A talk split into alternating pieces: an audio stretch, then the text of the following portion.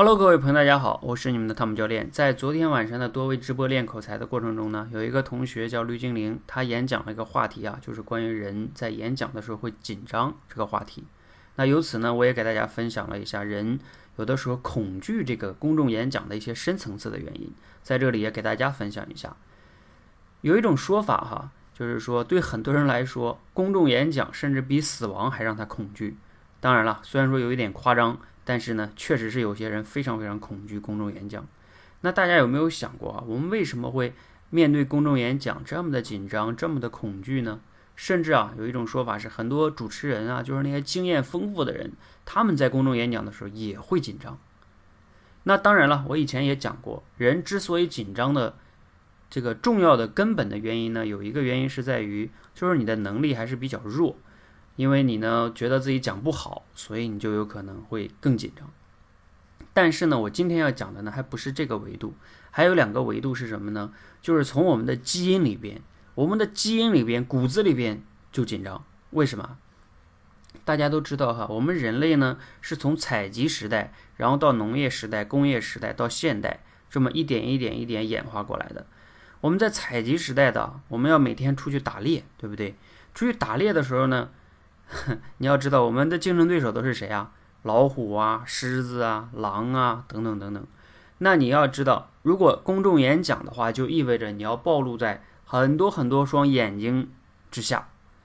那我们这种深层次的基因里边是特别恐惧暴露在很多很多双眼睛之下的，因为我们会觉得那个眼睛就像我们的骨子里边、基因里边留下来的，像老虎啊、狮子啊围着你看一样。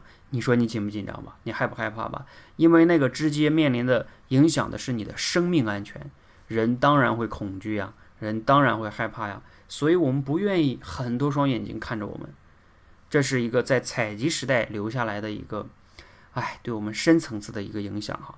那进入农业时代呢，还有影响，大家都知道哈，农业时代呢，它是一个周围的人群不太变化的这样的一个。小的村庄的那种生存形态，人们人口的流动性是不大的。大家都看过像我们前段时间热播的一个电视剧叫《白鹿原》。在《白鹿原》里边呢，就是每一个村庄里边有一个族长，这个族长呢就管理这个村庄里边的各种各样的事情，就像一个法官一样，他管理着所有的大家长一样管理这个事情。那如果你要是违反了族规的话，你在这个村庄里边都生存不下去。你你找了一个老婆，他都不让你。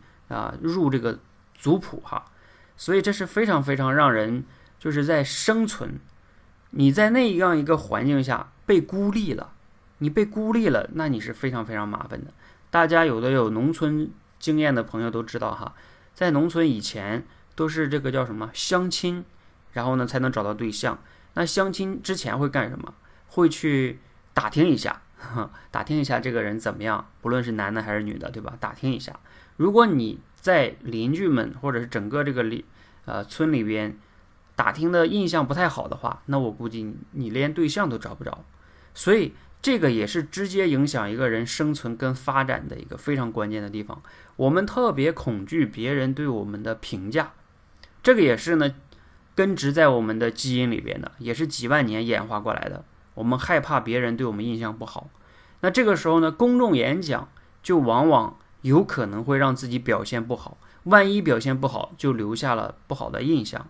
所以呢，我们会不想去出头，因为出头呢就有可能犯错，犯错就留下不好的印象，留下不好印象呢，我们就会推理嘛。那这样的话呢，就会影响社交啊，影响影响很多东西。所以，无论是从采集时代还是农业时代，那么几千年、上万年、几万年的过程中，我们人类的基因里边深层次的就会恐惧公众演讲。当然了，我们怎么破解这个问题呢？一个啊，你就要明白，我们现在已经过了那两个时代了。另外一个呢，当然最根本的还是在于你的能力要比较强。